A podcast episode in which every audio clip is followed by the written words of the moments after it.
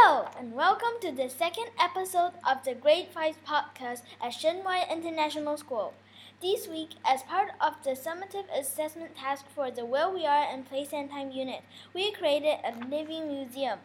A living museum is in a space filled with people pretending and acting like a significant person. Grade five have been inquiring into the central idea individuals have an impact on society. All of grade five guiding questions are around the central idea. The guiding questions were, why am I significant? How have I been recognized by society? What events or people have influenced me? What are the perspectives on my contribution to the world? Has my impact been positive or negative? These are the five basic questions that they have to answer. During researching and preparing, grade five had used research skills to find information that they need about their significant person.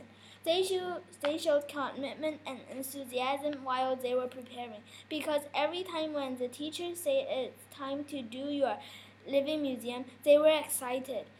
They were very focused and were trying their best to get the work done. They were not distracted. The living museum is a great experience for them to practice their confidence for speaking to prepare for the exhibition. So on two thousand sixteen, January nineteenth, we were all prepared for the living museum, a practice for the final exhibition. At that time, they were all knowledgeable about their topic or person, also had a better and clear understanding of their person. They had applied time management skills well because they all finished their work on time.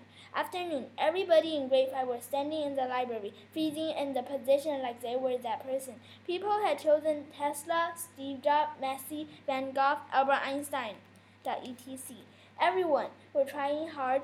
They were reflective after the living museum. This was their great experience. Thank you.